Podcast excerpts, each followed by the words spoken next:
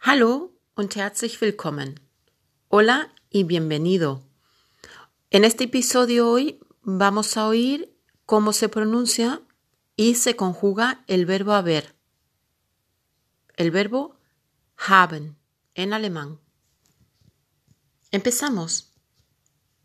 Ich habe, du hast, er, sie, es hat, wir haben, ihr habt, sie, sie haben. Repito, ich wiederhole. Ich habe, du hast, er, sie, es hat, wir haben, ihr habt, sie, sie haben. Acuérdate que la H se pronuncia no como en el español.